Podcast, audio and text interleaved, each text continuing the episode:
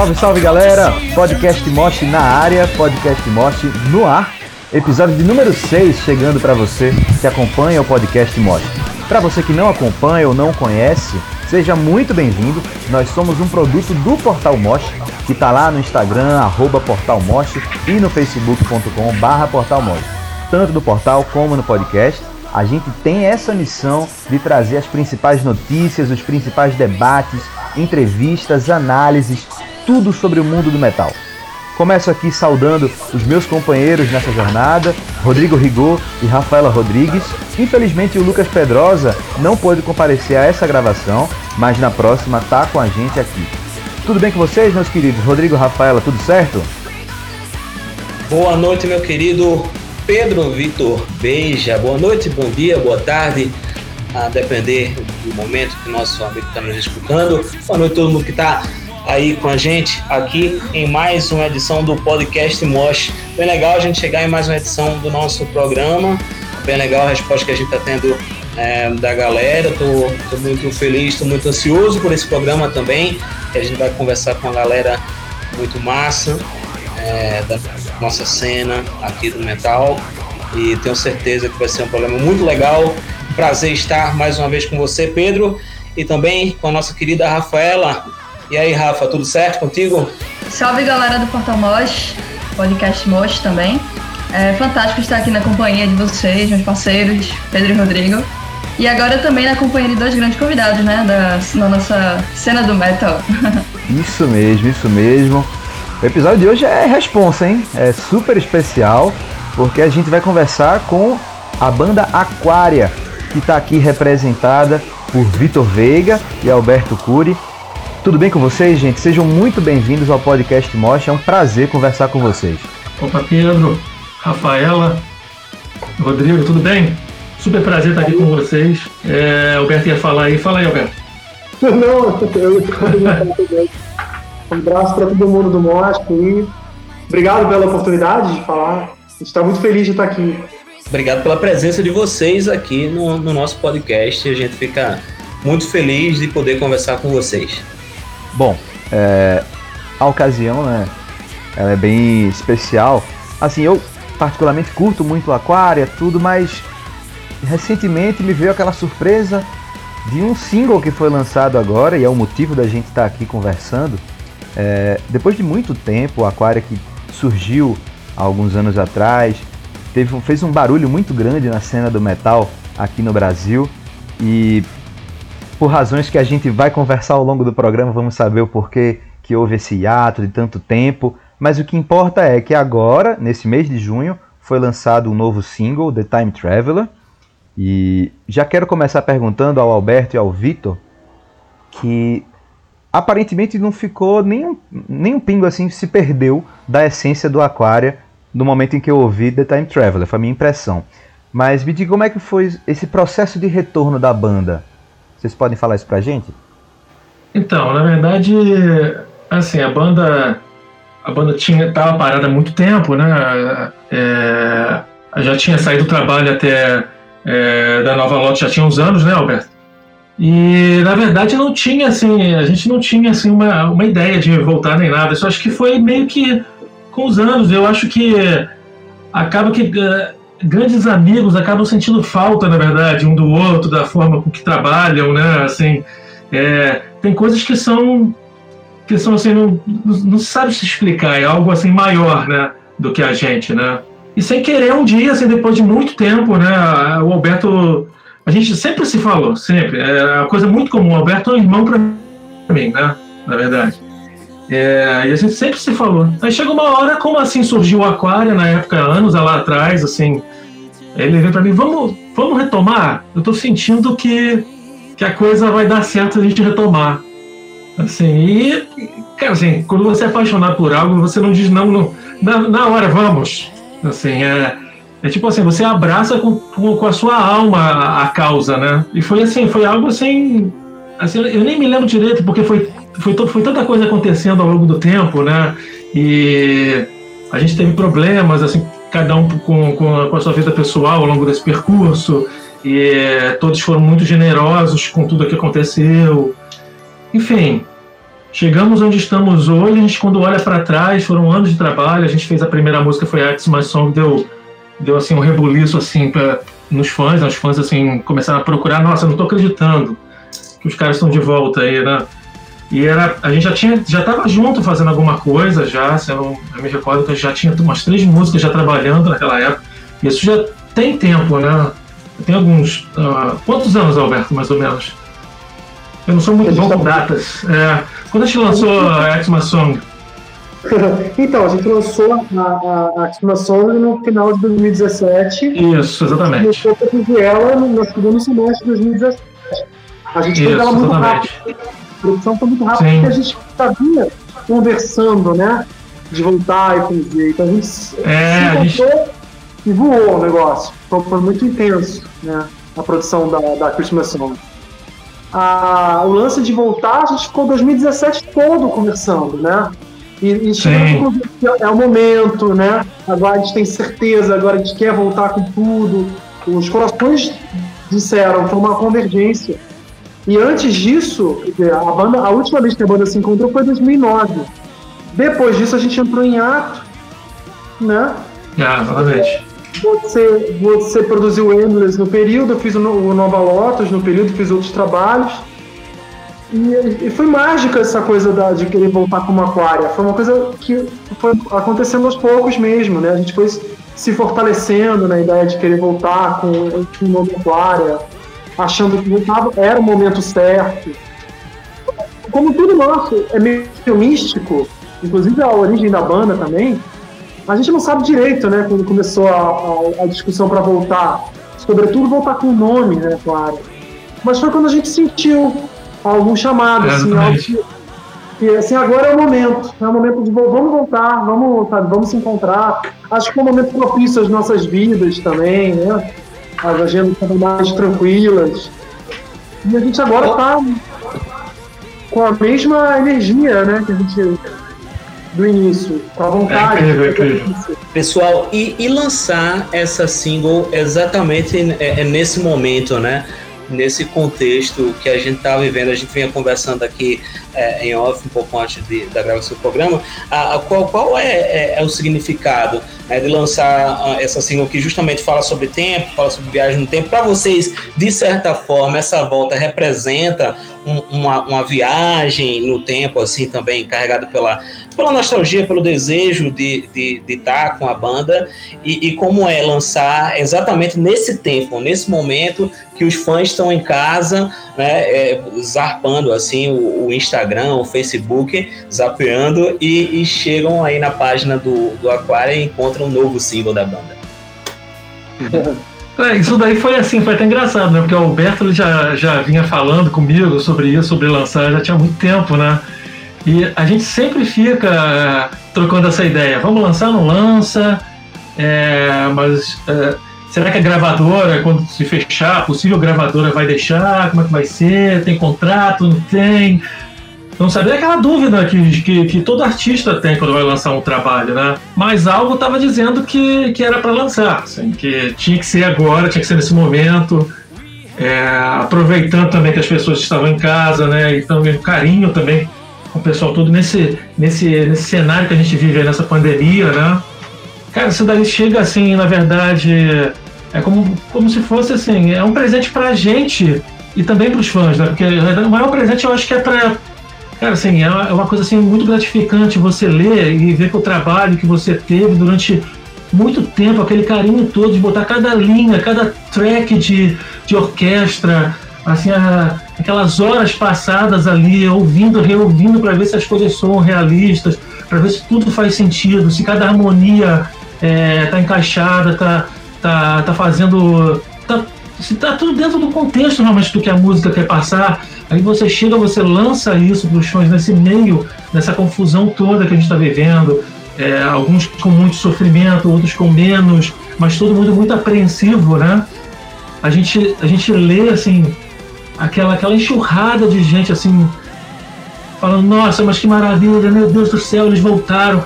Cara, assim, é, é, é de fazer lágrimas sair dos olhos, assim, é, é uma coisa assim, eu queria até agradecer aos fãs, a quem, quem estiver escutando, assim, é, pela receptividade, pelo carinho que eles têm pela gente, assim. É uma coisa assim que é inesperável, assim, a gente faz na verdade a coisa por amor, sabe, por paixão. E quando isso, quando a gente vê, a gente sente isso, a força é muito maior para continuar em frente. Falou tudo, eu acho que o Vitor falou tudo e vou acrescentar. Eu gostei muito disso que você falou da metáfora, né? Da viagem do tempo, né? Da viagem de uma nostalgia. Sim, você tem isso também, você falou. Sim, sim, é isso. Como a gente não pode viajar, não pode na esquina, é, a imaginação é um campo fértil infinito né, da, da, mente humana.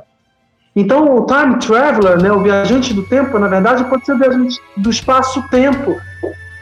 Nós construímos, né, todo compositor, todo criador de arte, no fundo, no fundo, é um criador de espaços-tempos. Né? Sim. Ele cria, ele cria outros mundos, porque existe um mundo. Exatamente, outras atmosferas, outros cenários. Porque existe um mundo que a gente convive, né? Um mundo e existe imagina... o mundo da imaginação, que a arte traz pra gente, né? Cria outros mundos, com outros personagens. E isso é fantástico. E nesse momento, no momento de restrição de mobilidade, nada melhor do que poder viajar no tempo, né? Poder viajar nos tempos, poder viajar em espaços, poder criar esses espaços. Então, assim, foi, num certo sentido, está sendo muito terapêutico para gente para lidar com essa, com esse momento foi assim, eu tô, eu tô, me sentindo, a banda tá me fazendo me sentir muito bem por isso, né, por, por poder criar e, e, dividir com os meus colegas de banda e criarmos juntos e dividir com alguns fãs, os fãs falarem, nossa, que coisa boa, vários falaram, melhor coisa de 2020 foi o alento de 2020. Isso para mim já valeu, como o Vitor falou. A gente faz no amor. Isso já valeu para to, todo segundo de produção dessa música a gente está já há muito tempo né, produzindo o disco. O disco está pronto, né, tá ser lançado. Então existe uma emoção de expectativa de uma volta de muito tempo. E com isso os medos também, né, Dilson? Então é muito alento, é, muito, é um alento pra gente, né? Essa experiência toda que a gente está passando. Pois é, é, e falando desses processos de, de produção, de criação, desse timing, inclusive, para poder iniciar um, um trabalho novo. Eu pensei aqui que durante esses primeiros álbuns da banda, é, tivemos o Lux Eterna, né? Que tinha como conceito chave a criação do mundo. E depois tivemos o Shambhala, que acabou trazendo essa característica até mesmo mais local, já que o, o conceito acabava circundando nessa questão da invasão portuguesa e também nesses aspectos folclóricos daqui do Brasil. E eu fiquei pensando, né? Tendo em vista, o que a gente pode esperar do, do álbum que está por vir agora? Vai lá, Albert, você. Você o criador do conceito.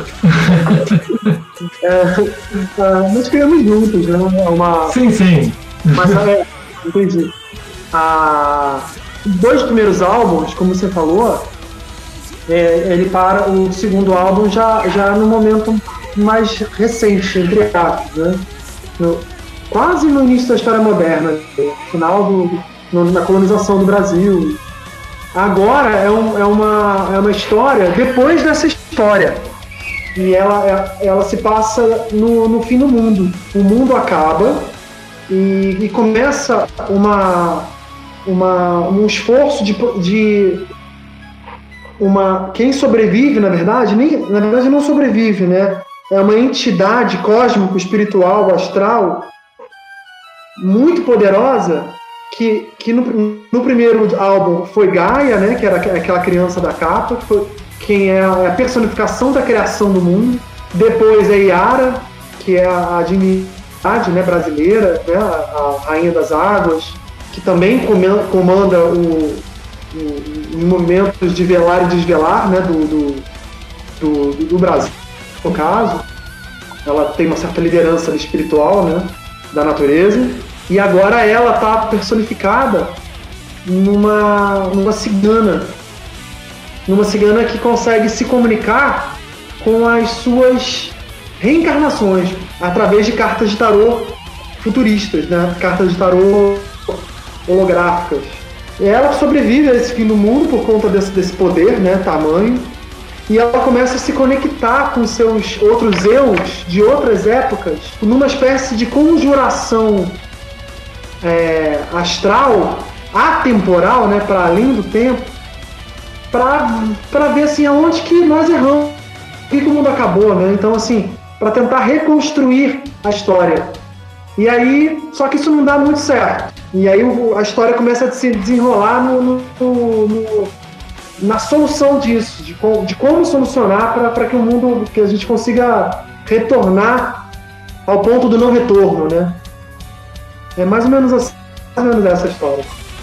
Massa, Alberto. E, e a gente conversava muito? Assim como vocês, eu, Rafa, Pedro, Lucas, nós somos amigos de, de algumas longas datas também. E a gente já se pegou conversando sobre os temas das músicas, né? Você meio que agora conseguiu fazer todo esse percurso, né? É, a gente pode conseguir, pode até é, é, intitular como Aquariaverso, né? É, é aí a, a, aventura aí que o Aquária passa é, desde o Lux Eterno, Shambhala e agora no, no novo disco. Mas a gente queria ir até um pouco mais a fundo e, e saber o porquê né? É, é, o porquê de, de exatamente é, é, é ir tocar nessas questões, né? É, me, me interessa, eu posso até dizer mais especificamente, o trabalho do Shambhala, né? Em 2007 com, com a questão dos temas indigenistas, que tocam muito na, na, nossa, nossa cultura, nossa tradição, até pensando um pouco nos dias de hoje também, novamente, né, em que a gente vê uma gradativa é, é, negligência né, com a nossa cultura, com as nossas tradições, é o, o completo desinteresse com a, a cultura indígena, com as tradições dos índios e do índio propriamente dito, dos nossos antepassados, enfim, por que que exatamente eh, foi esse é essa a tua fonte moda inspiração desde lá né do, do primeiro disco desde lá do primeiro nome da banda que é to totalmente ligada à, à, cultura também às nossas tradições o Irapuru enfim é, é, com, explica pra gente um pouquinho compartilha dessa dessa desse ensejo é, primordial de trabalhar com, com essa temática nas músicas? É, no, no, no, você tocou no Irapuru e tocou na questão da cultura, né? O Brasil é um país plurinacional, né? Assim, a gente tem milhares de, de etnias indígenas diferentes, né? Com línguas diferentes. São centenas de línguas, é uma coisa muito rica, né? E não é à toa que a gente é, é esse caldo, a gente é mergulhado nesse caldo cultural. É um mar de cultura, né? são, são muitas diferenças, fora sim a, a, convergência né, com a cultura colonizadora, né? cultura que, que dominou, que descobriu, né? não é um descobrimento, houve uma colonização e algo que já estava em curso. Então, ponto zero, marco zero do, do Brasil, não é em 1500. E aí, então, então, isso é uma. Por isso que o Brasil é, é algo que não se repete. Porque a história não se repete, a forma como se convergem culturas não se repete. É único mesmo. A nossa música é única. Você vê, por exemplo, a música, o samba, né, que, foi, que veio da Bahia, foi para o Rio de Janeiro, é, praticamente virou a, o cartão postal o, o, da música no mundo. Mas a gente não é só o samba, né? Olha, olha, olha os gêneros, olha, olha Pernambuco, por exemplo, Baracatu, né, de, depois o frevo, né, que praticamente moldou a música de carnaval. O Baião é nosso também, viu? O Baião, é, o Baião embora o nome. sim, fora, a gente está falando de gêneros, fora os brinquedos, né, cara, o, o, o, o boi, né, os folguedos todos. É uma coisa assim, a gente fica horas só para falar de folclore e de, de, cultura brasileira. É uma coisa que o norte tem uma, uma, um, um, folclore diferente, o nordeste tem um folclore, os estados têm formas diferentes, de, o sul também, o sudeste, enfim. O Irapuru era uma coisa nesse sentido, mais regional. A gente tinha uma ideia de, de a, a radicalizar no, no, nesse projeto, de fazer o metal com a raiz brasileira, que o Sepultura fez, o Angra fez, a gente queria. É, a gente tem uma música do, que não foi pro, pro, pro Lux Eterna, que é, quer dizer, na verdade foi, que é Speeds of Light, A versão original da Spirits of Light da, é, é, uma. Desculpa, da Spirits, Spirits of Light é, era, é completamente cheio de ritmos brasileiros, instrumental. A gente meio que interrompeu o processo radical. De, radical no sentido né, de intenso, não de, né, de, do, do projeto brasileiro. Mas assim, os dois discos têm muitos elementos. Pra te ser sincero, esse terceiro disco tem menos. Né? Não, é, tem, tem alguns elementos, mas ele, ele tem menos elementos da, de música brasileira. Talvez, não sei, por conta dessa atmosfera mais universal, é, mais, é, mais é, cósmica, não sei te, te, te, dizer. Mas, assim, eu particularmente eu sou um grande entusiasta da, da, da música brasileira. E tenho certeza que, que vai, ter, ela vai ter mais, ela estava mais presente na nossa, na nossa trajetória.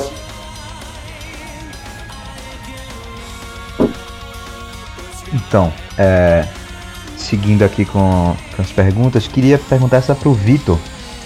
Vitor, cara, é, me diz uma coisa. Em relação a esse novo disco, é, tuas influências, tu tem pego influências é, mais recentes, assim, dentro do metal? Ou ainda tem aquela coisa de resgatar aquilo que você ouvia antes, né, mais do passado? Ou você tem procurado renovar um pouco o estilo de, de, de cantar, o estilo de, de, compor, como é que você tem visto esse momento, né? Dentro da sua performance. Cara, assim, é, na verdade a gente está sempre se renovando, né? Sempre buscando coisa nova, sempre aprendendo, reaprendendo. É, mas assim, temos a essência né, musical, né? A gente. A gente eu, acho que eu, eu Alberto, assim, a gente é até muito parecido nessa questão. Né? Assim, é, a gente tocou muito junto e tal, então a gente tem muita coisa aí em comum em, na, na, música, né? Mas assim, é, eu acho que a fonte, cara, assim, é a mesma desde o início, mas sempre acrescentando novidades, né? Gente pega o que é bom de um do outro. É, cara, na verdade, assim, eu, eu como, como sou produtor também gravo outros estilos e tal, produzo é, aqui, assim, outros artistas, né? Eu não produzo só, só metal, assim, a gente está fazendo aquária, eu e ele, eu e o Alberto, né? Mas eu produzo é, é, estilos diferentes. Eu produzi agora também um álbum de um amigo meu que, que, que praticamente é um Zé Ramalho, entendeu? Então você ouve lá o ritmo do shot lá na música. Então, assim, a gente está. Eu estou sempre aprendendo coisas novas, procurando é, buscar ritmos, é, instrumentos diferentes. A gente está, na verdade, procurando som. Acho que músico faz isso, né? É sempre buscando novidade. Cara, a gente nunca está satisfeito com nada, para falar a verdade. Assim, a gente sempre quer mais, quer buscar mais coisas novas. Meu amigo Zé Ramalho é uma puta de uma referência, viu? Demais, demais. E, e trabalho, o trabalho sendo, sendo elogiado, o pessoal comparando com, com a psicodelia nordestina. Você viu esse trabalho do, do, do meu amigo? Muito legal, é. Manda pra gente depois pra gente divulgar lá no Moche, viu? Beleza. Beleza. É, voltando aqui um pouco sobre o que vocês estavam falando acerca da, desse processo de criação e tudo mais. Eu penso que é fantástica essa oportunidade de poder escutar o processo de criação de cada álbum, é, seja pela cronologia, é, seja pela preocupação em trazer à tona essa nossa ancestralidade, nosso folclore. E eu penso, inclusive, que é uma oportunidade de levar tudo isso, tudo isso para fora também principalmente se levarmos em consideração que as composições são em inglês. É, o que vocês pensam sobre isso? Sobre o Aquária, é, sobre o que o Aquária pode apresentar para fora do Brasil? Seja no aspecto das letras, mas também na presença de elementos musicais locais. Eu acho que eu acho que, que assim que é, a gente levando o trabalho, levando o tipo de sonoridade brasileira, assim, a nossa composição é, para fora e levar os elementos. Acho que a gente, quer dizer, a música brasileira já é muito conhecida mundialmente, né? Na verdade, eu acho que a gente é mais. É, é, na verdade, nós, nós somos um outro veículo para levar também essa informação e essa sonoridade para fora, né? Beleza, então. Pessoal, eu queria então agora abordar um pouco mais da, da parte é, melódica. Eu queria saber, bem pragmaticamente, aqui de vocês, a parte de, de influências, assim, o que é que vocês é, é, gostavam de, de, escutar, assim. É, eu, eu, sei que o Alberto é, já adiantou que a, a, a mãe dele é cantora, MPB, enfim, então tem toda uma, uma mescla de MPB, com certeza com, com metal melódico, etc., é, nessa linha. É, mas eu queria que vocês falassem um pouquinho dessas influências dentro e fora do metal ah, para a sonoridade da banda mesmo, assim, o que, é que vocês trouxeram. Assim, a gente também ficou muito de, de escutar os discos e, e, e, e, sempre buscando né, um pouco dessas essências. Ah, isso aqui me lembra muito Camelot, que a gente adora. Ah, isso aqui me lembra Ed Guy, aqui é enfim, essas, essas influências, se vocês tiveram, obviamente, essas influências também, quais foram elas? Não, eu, na verdade, assim, eu, eu tenho muita influência de, de, de rock dos anos 60, né? 70 em geral também, mas também pego muita coisa aí atual também, assim. Eu sou, eu sou louco por music, por exemplo. Adoro. Também, como eu falei, Devin Townsend também estava escutando muito, apesar de não ter é, não ter escutado todo, toda a obra dele. Mas aí você pode botar aí, principalmente, uh, de minha influência Beatles. Assim, para mim, a base da minha influência são eles. Aí você pode botar também aí outras coisas como a música clássica em geral, né? É, porra, cara, muita coisa. Halloween, Iron Maiden, Queen. É uma porrada. É, eu acho que assim. É, é Camelot. Aí tem também a música pop também em geral. Assim, Ahá, essas coisas assim, é muita coisa. Principalmente um cara que eu gostei muito nos últimos tempos que eu descobri foi o Jeff Buckley. Muito bom. Né? Ele cantando, canta muito, muito, absurdo. Absurdo a voz mais. E tu, Alberto? É, eu. Tudo isso que ele falou, eu ouvi muito na adolescência música clássica, porque eu, eu minha mãe sempre teve muitos discos. E, e ela, ela, ouvia secos e molhados, ouvia música, música brasileira, mas ela tinha uns discos de música clássica. E eu sempre gostei muito dessa clássica. Eu via durante horas, assim, sabe, maravilhado com as possibilidades musicais. Eu achava uma música de outro mundo, assim, dada a distância, né? E eu vi muito, muito heavy metal, muito demais, assim. Eu vi muito Iron Maiden. Eu comecei a, eu, a ouvir é, heavy metal com os meus primos, que assim, eu era muito pequeno, eles já tinham do Iron, do Iron Maiden, eu ficava fascinado com as capas e com os conceitos, eles me explicavam que eles falavam de ciência, falavam de, de, de literatura. E eu fiquei muito impressionado com isso tudo, de como uma banda de rock conseguia ser tão tão multi, é, tão plural, né, de possibilidades de referências. E eu, eu, eu, é uma referência para mim até hoje o Iron Maiden em termos de sonoridade, em termos de, de conceito. E assim, eu gosto muito das bandas modernas também, eu gosto muito da, da Ghost, eu acho que eles têm uma, um diferencial de musicalidade. Bom demais, do, né, cara? É muito. Acima do, da média do, do metal, assim, em geral. Eles são muito musicais. Gosto muito do Avenged Sevenfold, eu acho que eles são bem muito competentes, assim, né? Acho Olha aí, surpresa de... pra mim, viu? Uma surpresa. É, Gostei. Assim, os últimos álbuns são muito impressionantes de construção, eles estão meio progressivos, fazendo coisas grandes. É, tinha uns metalcorezinho maravilhoso ali, é Bad Country, né? Bad Country é. lá atrás. Do segundo é, disco, é. É, Afterlife, né? Isso, assim, é, é, muito, é muito legal que eles têm muita influência da New Wave of the British Heavy Metal, né? Isso, isso. Eles pegaram a raiz metálica.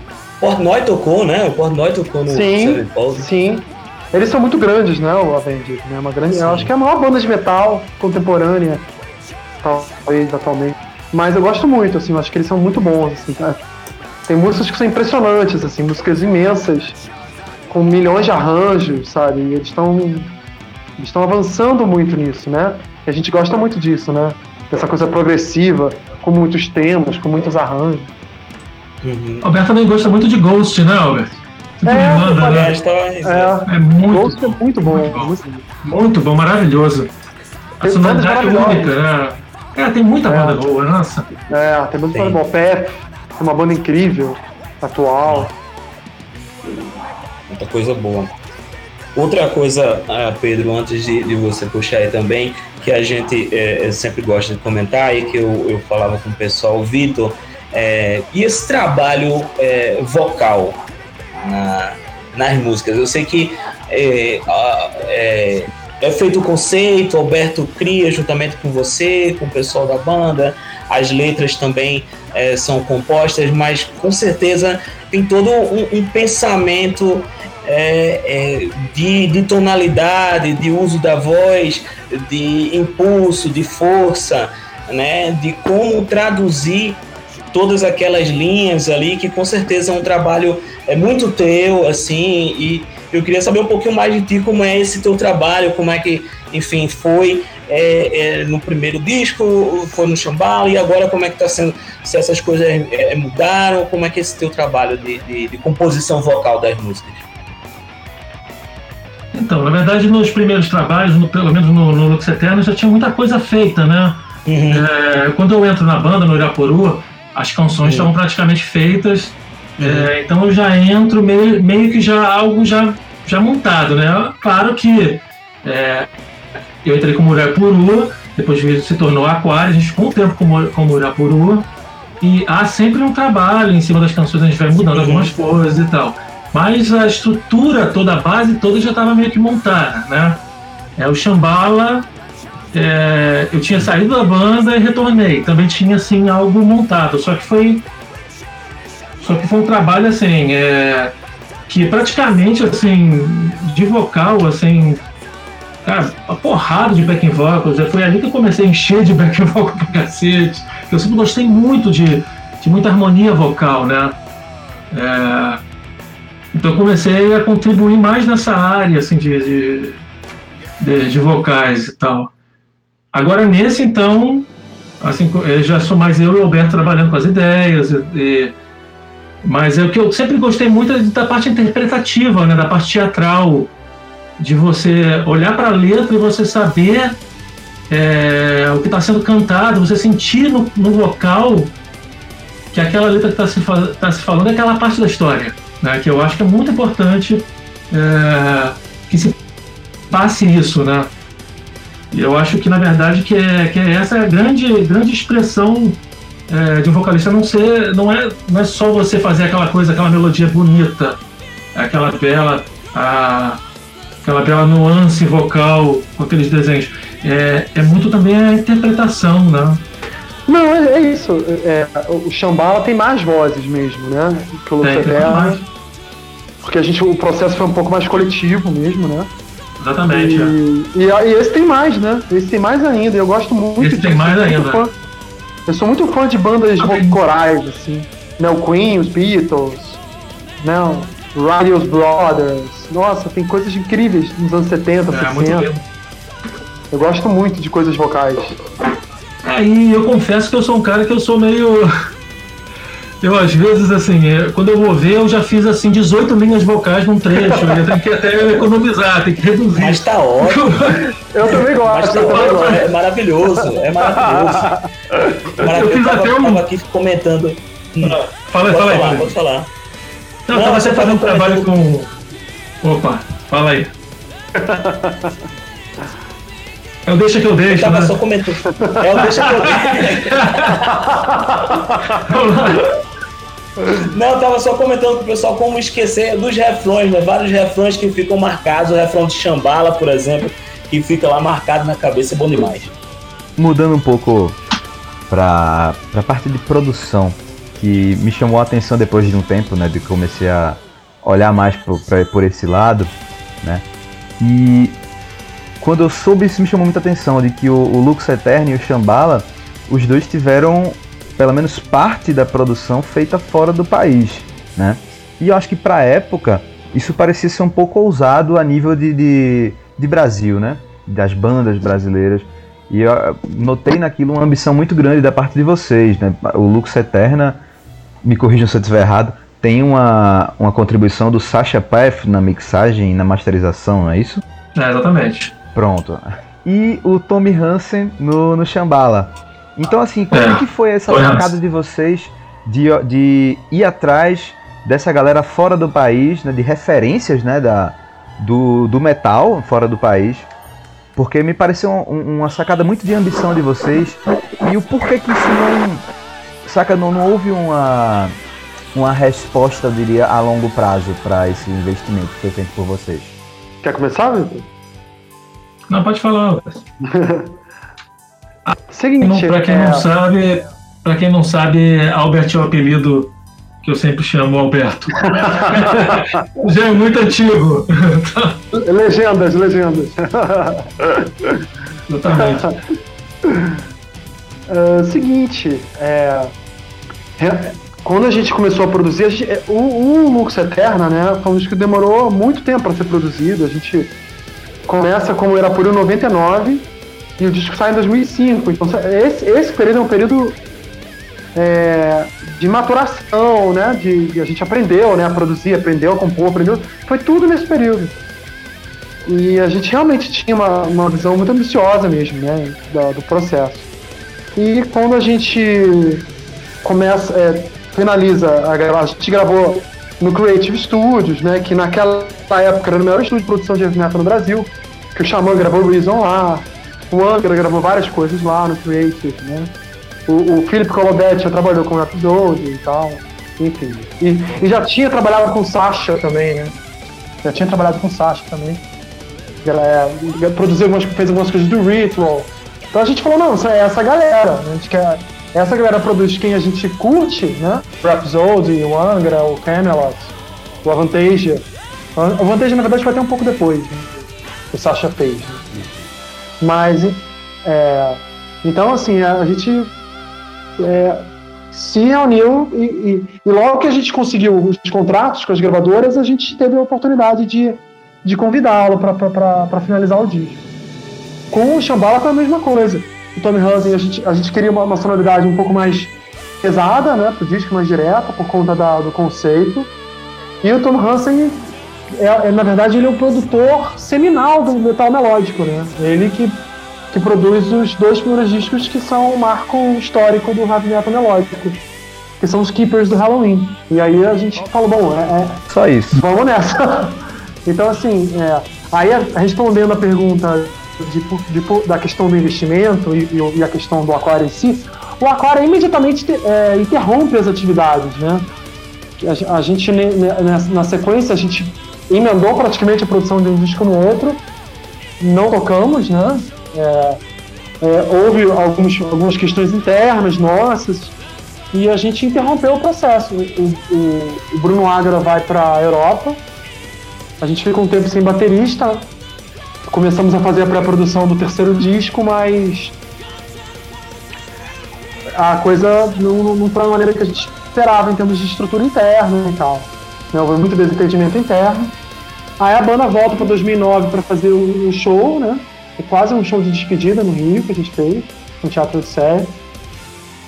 E teve esse, esse ato. A gente espera que, que nesse período, aqui agora, a gente realmente consiga dar continuidade no. A gente espera não, a gente vai dar, é o desejo. De fazer o que não foi feito, de que é tocar em outros lugares, tocar mais, né? Lançar mais discos e dar continuidade. A gente realmente está bastante convencido. Talvez esse foi o tempo necessário para para harmonizar tudo e, e agora a gente se sente maduro, né? Vamos dizer assim, unido para esse para isso, né? Para dar continuidade a algo que não, não- que merecia realmente ter continuado, vamos dizer assim. Essa, essa pergunta é mais vendo como as coisas ca- caminhavam nos comentários de Facebook e, e, e afins, né, YouTube, etc. E se fala muito até hoje, por parte dos fãs, né? E também na época isso, isso se falava nos fóruns por aí, né? Que vocês seriam até uma espécie de herdeiros do Angra em um futuro próximo, pela similaridade no som, claro que sem perder a originalidade de vocês, o que é maravilhoso. E, mas vocês viam esse tipo de comentário por parte dos fãs? Vocês notavam que existia uma corrente por esse pensamento? E como é que vocês recebiam esse tipo de comentário? Então, eu acho que todo tipo de comentário, assim, sendo uma banda como é o Angra, né, uma banda, excelente, excelentes músicos, um trabalho maravilhoso, lindo demais, assim, um trabalho de alto nível, assim, de excelência, né?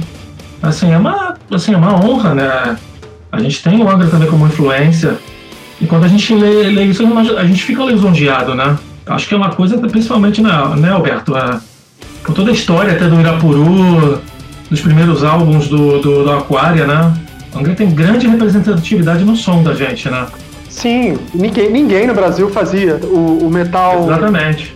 O metal tradicional, quer dizer, o Brasil estava tava completamente é, ancorado no som de Sepultura. O Sepultura era a referência do metal brasileiro, né? Na, antes, ali no início dos anos 90. E o Angra é a continuação de uma briga ali, né? De desejo do, do André Matos, porque é, é, é isso, essa discussão, isso é muito interessante. Isso daria uma, uma, uma, uma um programa inteiro falar da, da, da, questão do metal melódico. O Angra, ele é um dos criadores do metal melódico, do power metal dos anos 90, né? Porque o André Matos e o Viper faziam isso nos anos 80. E, e eles, o metal tradicional, a forma de fazer metal tradicional, ou seja, cantar daquela forma que o André cantava, e que se canta até hoje no Power Metal, ninguém mais fazia isso nos anos 90. Então, no auge do grunge, no mundo inteiro, e do Sepultura, vem o André cantando old school, entre aspas, né, porque os anos 90 inteiro passaram a ser assim. Até o Halloween estava em crise, né? Até o Halloween não tava mais metal melódico, né, power metal. Eles estavam fazendo uma coisa mais pop. Crise de identidade, né? É, exatamente. Eles voltaram pro power metal porque teve a segunda onda do, do, do metal, né? Tradicional, que é a forma de cantar melódica, com guitarras dobradas, ir mais rápido, com virtuosidade, né? Virtuosismo. E um dos. Isso, exatamente. É, o, o período de ouro, né? Do metal melódico. Então, assim, o Angra, ele é um dos fundadores disso. Né? Quando você vai conversar com o Edgar e com o pessoal, com o Tobias Sammet, com o Timo Tolkien, com todo mundo vai falar isso, que eles são o Rhapsody, que eles ouviram Angels Cry e falaram, cara, é, isso é uma coisa que a gente quer continuar. É muito importante, o Angra é muito importante, e pra gente não ser diferente. Né? Pra finalizar, é, eu queria fazer uma pergunta que é muito uma curiosidade. É, a banda inicialmente tinha como nome o Irapuru, né? E aí eu me perguntei, o que é que levou a mudança para o nome Aquário? É, na verdade, é, o Irapuru não é muito sonoro lá para mercado internacional, né? Então já havia uma, uma ideia, né? Por causa das vogais e tal, de, de modificar isso para algo que fosse mais fácil de falar, né? Assim, eu, eu me lembro bem dessa, dessa, desse período que eu cheguei com o Urapuru e, e, e, a gente começou uma discussão sobre a ideia de modificar o nome, né? E aí surge o Bruno, o Bruno Agra, né, com que sonhou com o nome Aquário, né, Alberto? Ele sonhou mesmo. Foi. Foi a história real mesmo que aconteceu foi essa, que ele sonhou com o nome é. e trouxe pra gente, a gente achou assim maravilhoso, assim, o nome assim perfeito, assim, não tinha o que dizer contra. É, é exatamente isso que ele falou. A gente tinha. O, o nome era por um nome lindo, né? Um nome que representava e representa também até hoje, né? Do ponto de vista encantado, do encanto, né? Do encantamento sonoro. Fora a representação, né? Do Brasil, né, né Sim, a representação é, é, nossa, da nossa terra e tal. É, vocês tocaram muito na questão regional e tal, e a gente tinha isso realmente de forma mais, mais forte. E, mas tinha essa questão, era muito difícil o, a, a, o nome para o, o pessoal de fora não conseguia pronunciar e assim não era era uma coisa que era muito hermética, tinha muito conceito, mas em termos de sonoridade era muito difícil. E, e o nome Aquário é um nome perfeito, assim, na minha opinião, porque a, a nossa temática ela é mística, né?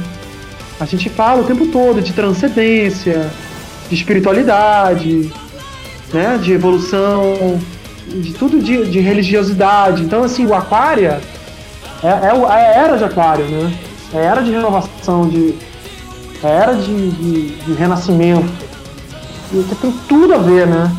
Com a nova era, né? Com esse movimento nova era ali, bem no início dos anos zero, estava muito em alta né, essa coisa do, do, do New Age, né? E é, pra gente é, é, uma coisa incrível, assim. Foi, foi, uma alegria absurda a mudança. Embora a gente tenha muito carinho né, pelo nome Irapuri. E, e Alberto, Vitor, e, e, será que é exatamente o, o ser uma banda que tem essa é, predisposição a tocar em temas é, que falam do, do, transcendental, que falam do místico, que falam é, do cultural também, mas do, do, cultural de tradição, do religioso também. Que a banda é uma banda de metal melódico, sinfônico. né? Uma banda de power metal sinfônico. A, a, a, é, o, o, power metal necessariamente ele já é, traz uma certa sinfonia em si, mesmo que a banda não, não tenha essa, esse pé no, no, no sinfônico, as guitarras, enfim, o próprio teclado já pode trazer essa sinfonia, mesmo que a banda não tenha esse flerte, mas é, eu queria que vocês falassem um pouquinho dessa, dessa é, verve da banda que é o sinfônico, né? Que é sempre trazer é, uma, uma multiplicidade ali de, de, bandas sonoras, de cordas, de e flautas, enfim. E, isso tudo ao mesmo tempo que tem batuque, que tem baião, que tem maracatu, enfim, é um, um bojo sonoro muito, muito, muito legal. É, mas eu queria que vocês falassem um pouco dessa, dessa é, parte sinfônica que é tão importante no todo da banda. Então, na verdade, eu não esqueço é, quando eu e o Alberto, o Bruno, a gente era, a gente, come, a gente começou a ter a gente começou a fazer fechar mais amizade, né? Porque, na verdade, eu conheci o Alberto na, quando o Alberto foi num ensaio da minha outra banda, o Endless, né? Na época, né? E algum tempo depois a gente se encontrou de novo e daqui a pouco todo mundo jogava numa mesa de RPG. Que a gente sempre gostou muito, né? E a gente batia papo pra caramba, assim, sobre uma porrada de coisa. E, e tava todo mundo meio que assim, meio com os, com os trabalhos assim, meio. meio assim, engavetados, sabe? As coisas meio devagar, sabe? Tem um negócio de banda. É, eu com o Endless parado, o Irapuru também tava um pouquinho parado, né, Alves, nessa época, né? Sim, sim. É, eu acho que as coisas assim coincidiram, todo mundo ali junto, é, reforçando aquela amizade, né? Foi, acho que foi ali que fechou um ciclo e gente, eu não esqueço a gente falando assim, vamos fazer, vamos fazer quando quando realmente pintou o papo de fazer algo junto, assim, vamos fazer algo que ninguém nunca fez, assim, é, é coisa de jovem, né? A gente tava, a gente chegou lá, vamos fazer uma coisa absurda, assim, aquela coisa cheia de orquestra absurda, assim, aquela coisa louca, assim, nunca ninguém fez. Na verdade já teve gente que fez, né? Mas a gente, nossa ilusão de, de né? é, a, a, gente naquele momento a gente queria isso, né? E, e acabou que, que, que deu que deu Lux Eterno aí, né? Aquela, aquela enxurrada de melodias e, e coisas acontecendo tudo, tudo ao mesmo tempo. Eu, eu acho que o Power Metal, por mais que não tenha uma. Às vezes uma banda pode não ter uma orquestra sinfônica tocando, mas a, a, a, a, própria guitarra, os instrumentos todos em si, eles já, já participam, na verdade, de uma sinfonia, né? A gente pode, pode dizer assim, né? Pelo nível de velocidade, pelo nível de, de, de camadas, né? Que são, que são produzidas, às vezes, numa canção. É, também os teclados, né? Claro, óbvio. Não pode esquecer deles, né? Eu acho que... Eu acho que tá tudo dentro da essência, né? Eu acho que a, a própria música clássica já tem um pouco, né, disso, né? o, o, Power Metal, na verdade, ele, ele, ele, ele bebe um pouco dessa fonte, né, do clássico, né? Um pouco não, é um pouco até falar. Seria errado falar isso, bebe muito dessa fonte, né? Sim, é. O Power Metal, interessante, interessante isso. É, falando, voltando um pouco àquela coisa do Power Metal dos anos 90, né? É, ele tem uma, uma radicalidade melódica e, e harmônica né, muito grande e uma riqueza muito grande. Você vê os discos do Blind Guardian, depois da fase deles mais power dos anos 90, do final dos 80 e tal. É impressionante como aquilo virou uma coisa sinfônica, né? Você teve um sinfonismo muito forte no metal melódico, né, ali, do episode. Hoje você tem até um subgênero, que é o Symphonic Power Metal. Né? e, e tem várias bandas, várias bandas diferentes que fazem isso. Eu vejo lá pelos. Eu acho que também pelo... vem. Eu acho que também vem muito porque, porque também a tecnologia evoluiu, né? A gente tem agora Sim. acesso muito a samplers e, e sons assim mais, mais fiéis ao que a sonoridade original, né? E, então tá todo mundo produzindo muita coisa boa, né? Dando asas à, à criatividade e produzindo muita coisa boa desse, desse gênero, né? Muito, tem, cara, tem muita banda boa aparecendo aí, né? Verdade. Bom, gente, é... eu acho que a gente já pode ir caminhando para um, para um final aqui. A gente já tá batendo em quanto que 56 minutos de conversa. Mas enfim. Só deixar uma, um ponto, porque eu conheci o Aquaria em 2009, né? Faz um, faz um certo tempo, pirraia assim. E logo ali eu já fui entendendo que, tipo, porra, tem, tem jogo nisso aqui, cara. Eu escutava as referências brasileiras, né? E pra gente, pernambucano, no caso, no meu caso, de Rodrigo, de Rafaela, é de se ver representado, né? No, no, numa passagem que tem um baião, saca aquilo ali, pra mim foi muito legal. De, de, muitas vezes eu passar um tempo sem ouvir, aí eu ouço de novo e faço, poxa, é uma forma de me reconectar, né? Então, assim, essa sacada de vocês da música brasileira, vocês pretendem manter como uma, uma bandeira da, da, da, banda, assim, daqui em frente? É, na verdade, assim, é, a gente, a gente, eu acho que na verdade a gente faz, assim, a, a musicalidade que a gente, que a gente procura buscar é o que a gente está sentindo no momento. Eu acho que a gente, por exemplo, a gente vai encontrar, vai, você vai encontrar nesse álbum coisas assim também regionais, de outras, de outros lugares do mundo também. Assim, é, então, na verdade, é muito do que a gente sente que vai acontecer naquela música, né? A gente, eu acho que eu não poderia, não poderia dizer que a gente faz a, a gente vai pensar numa música, a gente vai, ah, vamos forçar para que seja dessa forma. Não, a gente, na verdade, sente a coisa acontecer naturalmente. Então, a, por exemplo, quando surge às vezes um trecho de baião ou um trecho de, de algum estilo brasileiro, é, é porque ele tinha que estar tá ali. Eu acho que é meio que assim, né, Alberto? Assim, é, é. A coisa surge naturalmente. Ele tinha que estar tá ali, é uma coisa parece assim que é mágica. Assim, acontece. Quando a gente vai fazer a composição, vamos botar isso aqui. Funciona com a composição. É meio que mais ou Sim. menos isso. A gente, na verdade, a gente não planeja. É... Eu acho que a gente poderia até planejar mais, na verdade. Mas é mais assim, é, é... a gente meio que tem uma intuição de que algo vai funcionar naquela canção.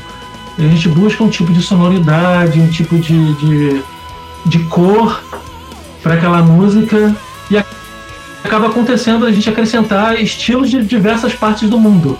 Assim, você vai encontrar cítara nesse álbum, você vai encontrar é, vários outros instrumentos misturados nas canções. Né? É. é, ele tem muitos Mas é regionalismos. É... Exatamente. Porque o disco, o disco ele é muito regional, ele acontece em vários lugares diferentes. Exatamente. Então é. tem, tem, uma, tem uma música que é bem explícita de brasileira. A, a primeira música, ela tem, o, ela tem o ritmo do baião. Tô dando uns spoilers aqui. é. Exclusivo! Gostamos. E, assim, tem muita coisa. Tem muita coisa, assim. Tem muito elemento. tem muito elemento para além do, do do europeu, né, vamos dizer assim, né, dentro da, da, da, do eurocêntrico. A gente é um disco multi, multi-regional. A gente já está estourando nosso tempo, mas eu vou pensar mais uma perguntinha, que é o seguinte, a gente está nesse momento assim de muita incerteza devido a todas essas questões de isolamento social, coronavírus, etc. A gente não sabe muito bem o futuro próximo.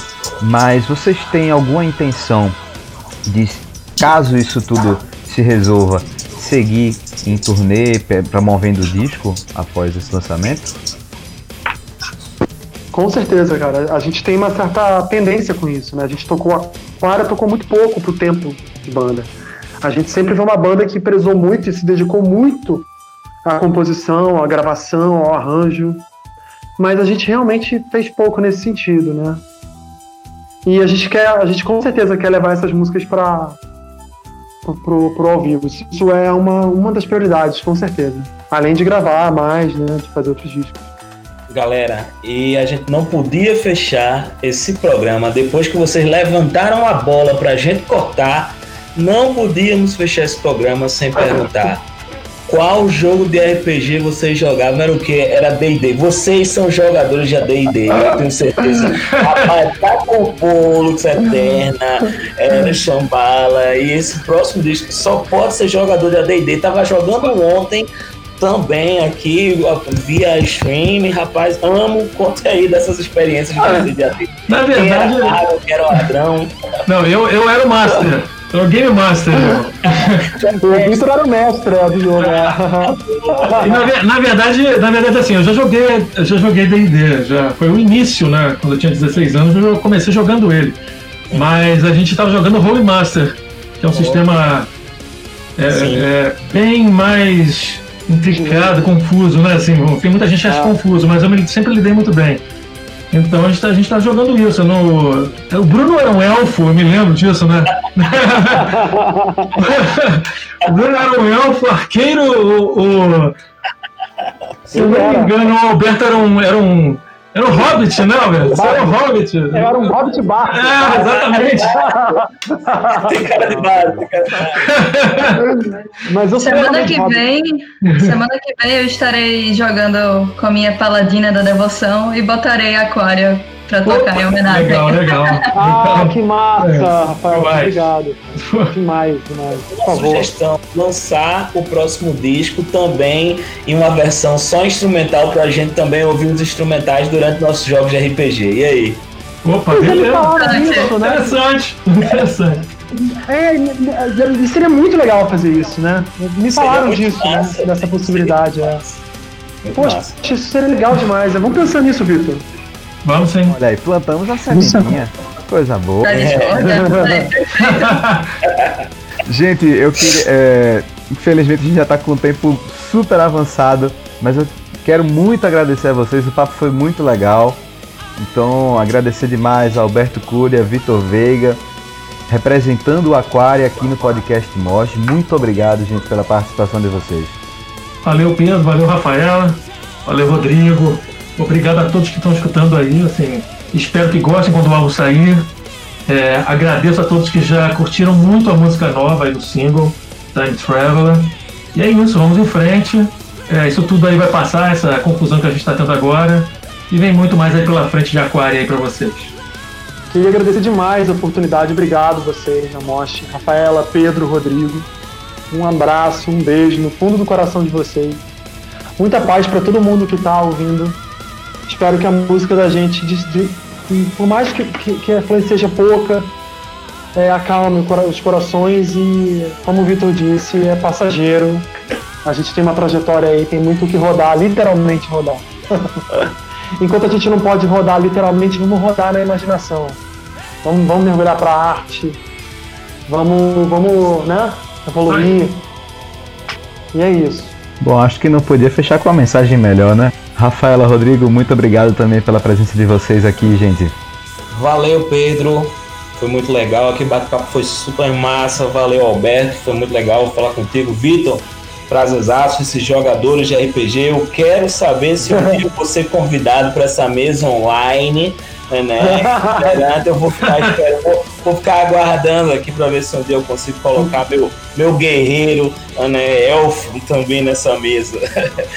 Mas foi ótimo, galera. Muito obrigado aí pela participação. Um forte abraço para vocês. Eu só poderia eh, me despedir desse programa aqui fazendo um pedido com toda a sinceridade e do fundo do meu coração. Shambhala, give your power to me. É isso aí. Ah, é, Muito bom. valeu, muito bom mesmo. Valeu, Gui. Pois é, gente, eu também queria agradecer a vocês, a Pedro, Rodrigo e principalmente a vocês, Vitor e Alberto. É, foi uma oportunidade de conversa fantástica. é, escutar vocês falando sobre seus processos de, de criação e de produção, é, seja como, como fã, como ouvinte, mas também como historiadora. É, escutar todo Ah, o conceito de massa. vocês é, é fantástico, é muito gratificante. E também, assim, fazer esse apelo aí pra esse álbum instrumental pra jogar um, RP um RPGzinho massa. Mas foi um prazer, galera. Muito obrigada mesmo. Muito obrigado. Eu que agradeço, Rafael. Obrigado a vocês. E é isso, gente. Para você que acompanhou o programa, que ficou até o final aqui com a gente, muito obrigado. Fica ligado porque vai ter mais do Mosh. Você acompanha o Mosh lá no Portal Mosh, arroba Portal Mosh no Instagram, facebook.com.br Portal Mosh, no Spotify, no Deezer, no Anchor.fm e também na web rádio New Rock Brasil. A gente tá por lá. Só seguir a gente nas redes sociais. Qualquer dúvida, qualquer sugestão, mosh.portal.gmail.com. e a gente tá junto nessa. Obrigado a você que acompanhou, obrigado a todo mundo que estava aqui com a gente hoje. Até a próxima. Tchau, tchau.